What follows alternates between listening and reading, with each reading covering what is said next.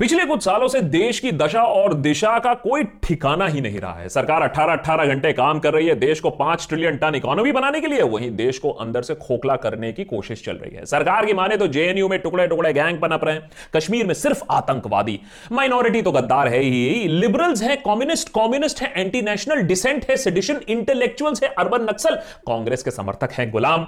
Elite लोग जो सवाल बहुत ज़्यादा पूछते हैं, वो खान मार्केट गैंग प्रोटेस्टर्स है आंदोलन ह्यूमन राइट्स वाले हैं वेस्टर्न प्रोपागेंडा चलाने वाले एनवायरमेंटल एक्टिविस्ट विकास तो चाहते ही नहीं है। जर्नलिस्ट तो पहले से ही प्रेस्टिट्यूट थे। जो बाकी है वो एफआईआर के काबिल है। शाहीन बाग है पाकिस्तान का, किसान है खालिस्तानी सेक्युलरिज्म है ढकोसला कमेडियंस का काम है नफरत फैलाना, और टूल किट और ट्विटर स्टॉम एक अंतरराष्ट्रीय षड्यंत्र है भारत को तोड़ने के लिए। न्यू इंडिया में हम आज उस पड़ाव पर आ चुके हैं जहाँ हमारा पपलू किसी भी चीज़ पर बनाया जा सकता है, चाहे वो तबलीगी हो, सुशांत हो, या फिर किसानों के समर्थन में चंद ट्वीट ही क्यों ना हो। दरअसल हमारे दिमाग में भूसा भरने वाला टूलकिट इतना कामयाब हो चुका है, इतना कामयाब हो चुका है कि किसी भी सवाल को, चाहे वो जितना भी देश हित में हो, उसे दफनाया जा सकता है। मिताली सरन ने सरकार के इस टूलकिट के बारे में बखूबी लिखा है। नीचे लिंक दिया हुआ है, ज़रूर पढ़िएगा इस आर्टिकल को।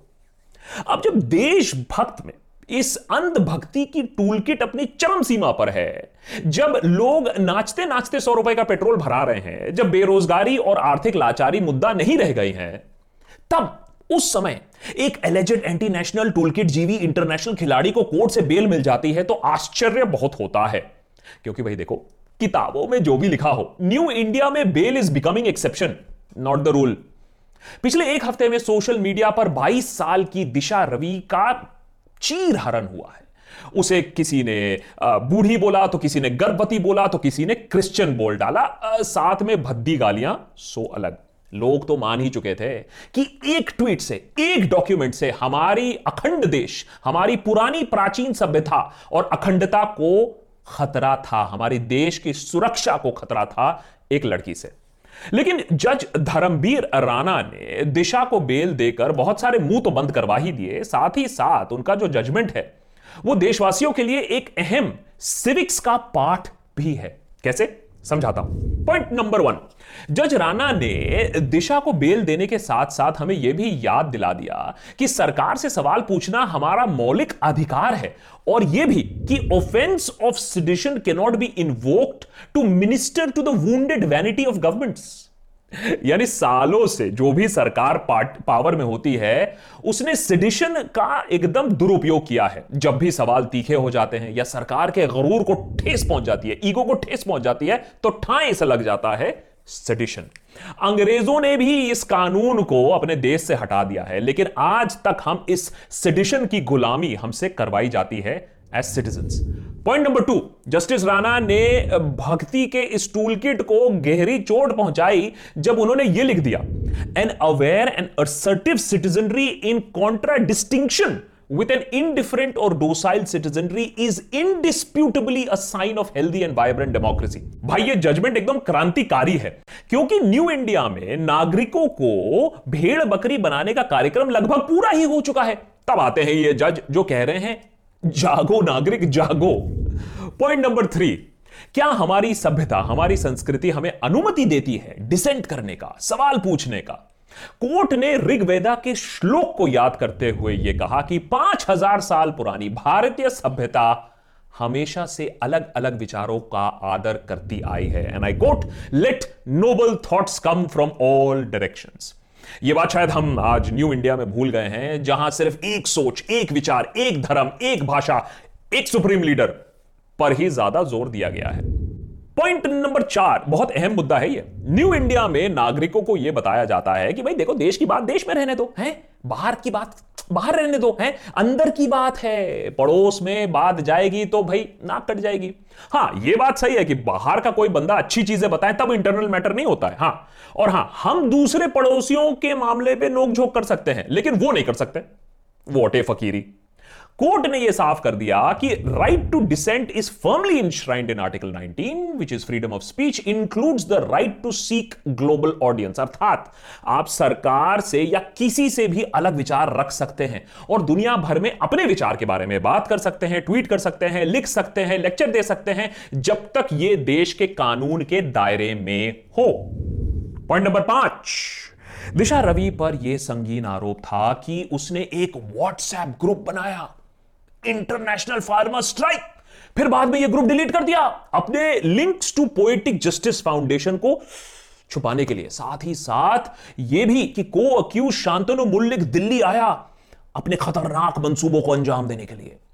जस्टिस राणा ने पाया कि यार ये व्हाट्सएप ग्रुप बनाना, फार्मर को सपोर्ट करना टूल किट लिखना कोई अपराध नहीं है। और ना ही शांतनु मुल्लिक का किसी प्रोटेस्ट मार्च में जाना इलीगल है। यार, एक हफ़्ते से ज़्यादा सारे न्यूज़ चैनल का छानबीन इन्वेस्टिगेशन एक ही लाइन में खत्म कर दिया। And finally point number six court ने कहा कि भाई देखो, कोई भी ठोस एविडेंस सबूत हमारे सामने नहीं लाया गया। Considering the scanty and sketchy evidence available on record I do not find any palpable reason to breach the general rule of bail against a 22 year old young lady with absolute blemish free criminal antecedents and having firm roots in the society and send her to jail.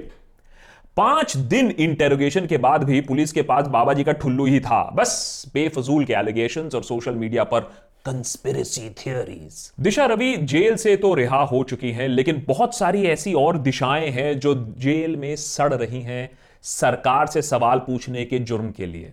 दिशा पर अभी भी by the way police case जारी रहेगा और शायद जो संदेश देना था दूसरे 22 साल 20 साल 21 साल के लड़के लड़कियों को वो संदेश तो चला ही गया है कि भाई देखो ज़्यादा सवाल पूछोगे ज़्यादा प्रोटेस्ट करोगे फार्मर्स के हित में बोलोगे तो बुलेट ट्रेन की गति से एफआईआर हम्म, आएगा और अरेस्ट होगा।